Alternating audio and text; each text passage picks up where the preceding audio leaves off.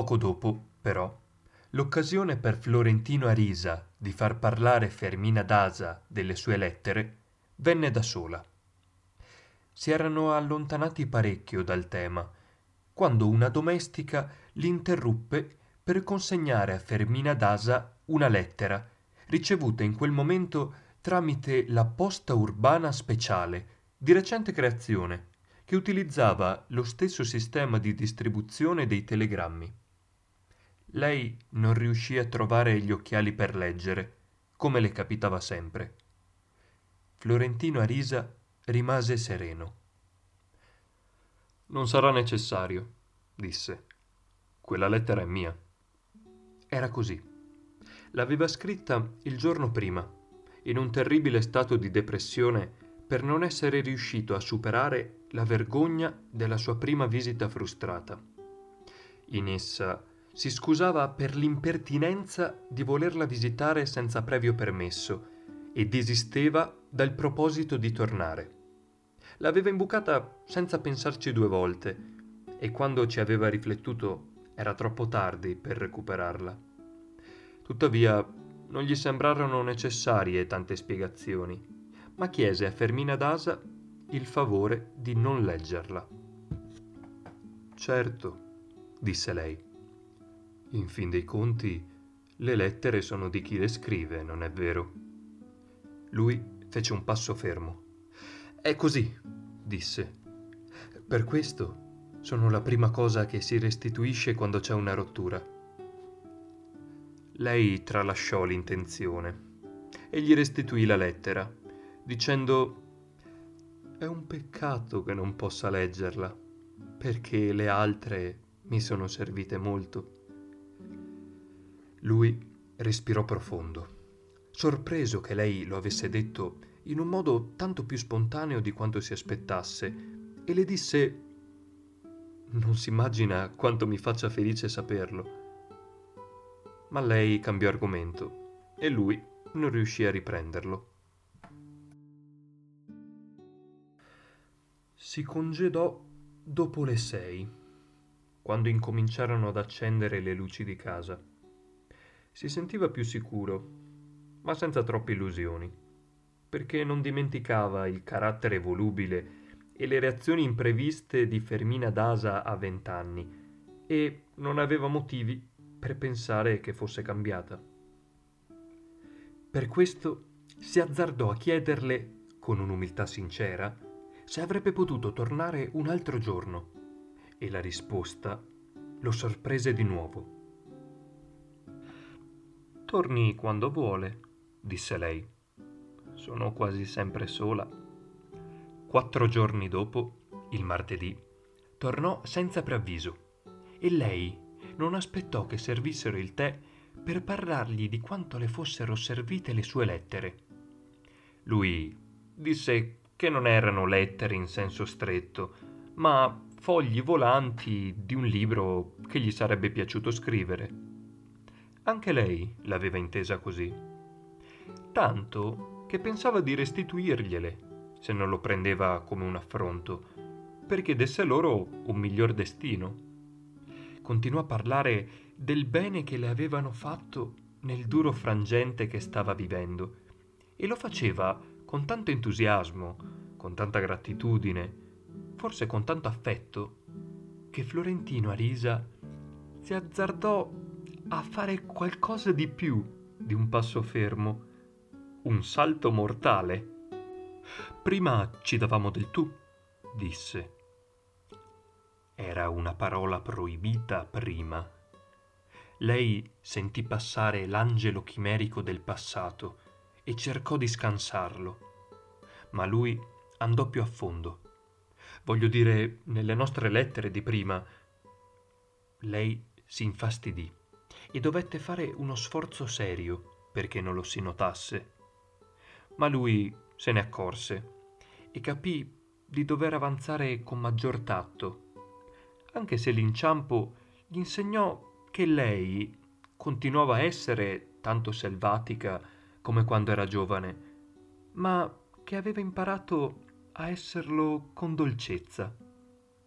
Voglio dire, disse lui, che queste lettere sono una cosa molto diversa.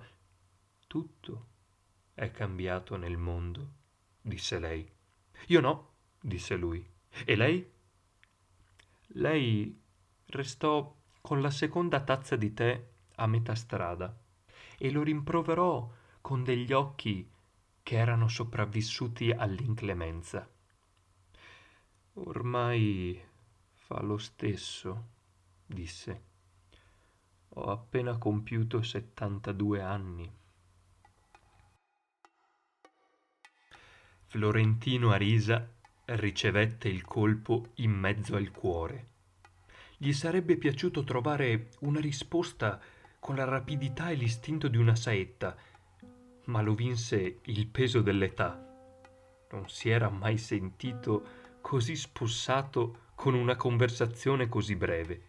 Gli faceva male il cuore e ogni battito si ripercuoteva con una risonanza metallica nelle sue arterie. Si sentì vecchio, triste, inutile e con una voglia di piangere così forte che non riuscì più a parlare. Finirono la seconda tazza in un silenzio solcato da presagi e quando lei ricominciò a parlare fu per chiedere a una domestica di portarle la cartella delle lettere. Lui fu sul punto di chiederle di tenersele per sé, perché ne aveva fatto copie con carta carbone, ma pensò che questa precauzione sarebbe sembrata poco nobile. Non c'era più nulla di cui parlare. Prima di congedarsi, lui suggerì di tornare il prossimo martedì, alla stessa ora.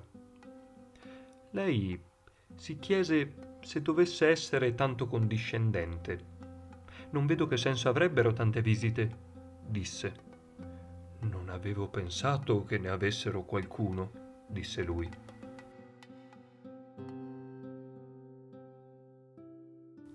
Così tornò il martedì alle 5 e poi tutti i martedì successivi, senza la convenzione dell'avviso, perché le visite settimanali erano entrate a far parte della routine di tutti e due dopo due mesi. Florentino Arisa portava gallettine inglesi per il tè, marron glacé, olive greche, piccole squisitezze che trovava sui transatlantici. Un martedì le portò la copia della fotografia di lei e Hildebranda, fatta dal fotografo belga più di mezzo secolo prima, che lui aveva comprato per 15 centesimi a una liquidazione di cartoline del Portal de los Escribanos. Fermina Dasa non riuscì a capire come potesse essere arrivata fino a lì, né lui poté capirlo, se non come un miracolo dell'amore. Una mattina, mentre tagliava alcune rose del suo giardino, Florentino Arisa non poté resistere alla tentazione di portargliene una alla prossima visita. Fu un problema difficile nel linguaggio dei fiori, trattandosi di una vedova da poco tempo. Una rosa rossa, simbolo di una passione infiammata, poteva essere offensiva per il suo lutto. Le rose gialle, che in un'altra lingua erano i fiori della buona fortuna, erano un'espressione di gelosia nel vocabolario comune. Una volta gli avevano parlato delle rose nere di Turchia, che forse erano le più indicate, ma non era riuscito a trovarle per acclimatarle nel suo patio. Dopo molto pensare, si arrischiò con una rosa bianca che amava meno delle altre, perché insipide e mute non dicevano niente. All'ultimo momento, nel caso che Fermina Dasa avesse la malizia di attribuire loro qualche significato, le tolse le spine. Fu bene accolta, come un regalo senza intenzioni occulte, e così si arricchì il rituale dei martedì. Tanto che quando lui arrivava con la rosa bianca, era già pronto il vaso con l'acqua al centro del tavolinetto del tè. Un martedì, mettendoci la rosa, lui disse in un modo che sembrasse casuale. Ai nostri tempi non si portavano rose, ma camelie. Certo, disse lei, ma l'intenzione era un'altra, e lei lo sa. Fu sempre così. Lui cercava di avanzare e lei gli chiudeva il passo. Ma in questa occasione, nonostante la risposta puntuale, Florentino Arisa si accorse di avere colpito nel segno. Infatti lei fu obbligata a girare la faccia perché non le si notasse il rossore. Un rossore ardente, giovanile, con vita propria, la cui impertinenza le rinnovò il fastidio verso se stessa. Florentino Arisa fu molto attento a deviare verso altri temi meno scabrosi, ma la sua gentilezza fu così evidente che lei si seppe scoperta e questo aumentò la sua rabbia. Fu un cattivo martedì. Lei quasi gli chiese di non tornare più, ma l'idea di una lite da fidanzati le sembrò così ridicola, all'età e nella situazione di tutti e due, da provocarle un accesso di risa. Il martedì dopo, quando Florentino Arisa metteva la rosa nel vaso, lei investigò la sua coscienza e rilevò, contenta, che dalla settimana prima non le restava neanche il minimo residuo di risentimento.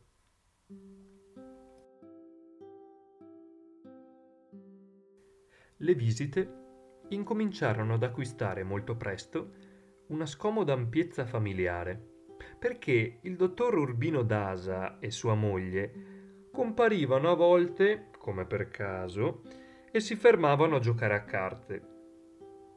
Florentino Arisa non sapeva giocare, ma Fermina glielo insegnò in una sola visita e tutti e due mandarono alla coppia Urbino Dasa una sfida per iscritto per il martedì successivo.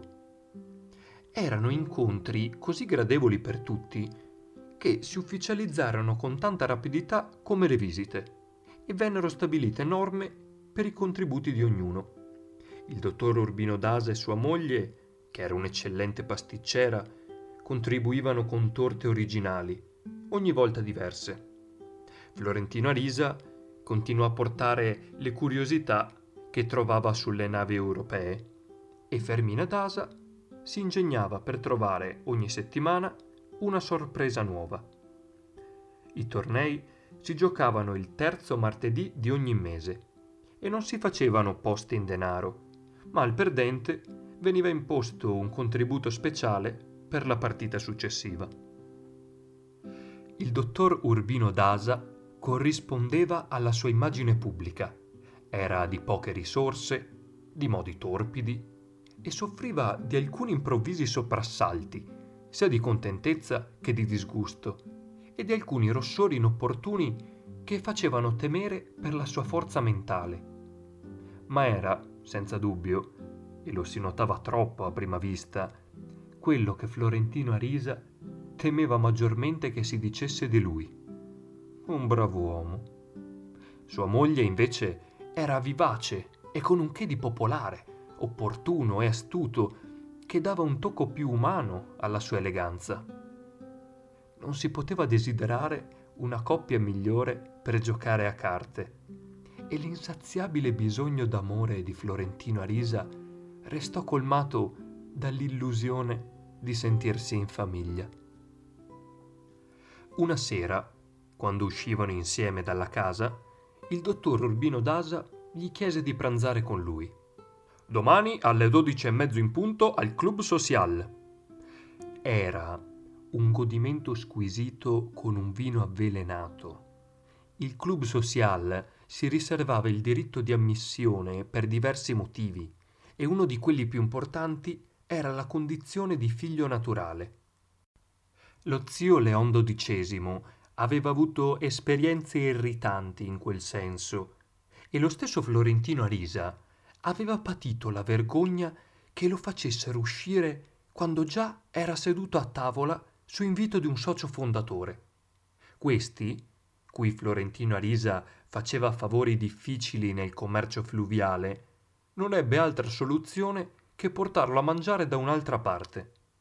Noi che facciamo i regolamenti siamo quelli più obbligati a seguirli, gli disse. Ciò nonostante, Florentino Arisa corse il rischio con il dottor Urbino Dasa e fu ricevuto con un trattamento speciale, anche se non gli chiesero di firmare il libro d'oro degli invitati degni di nota.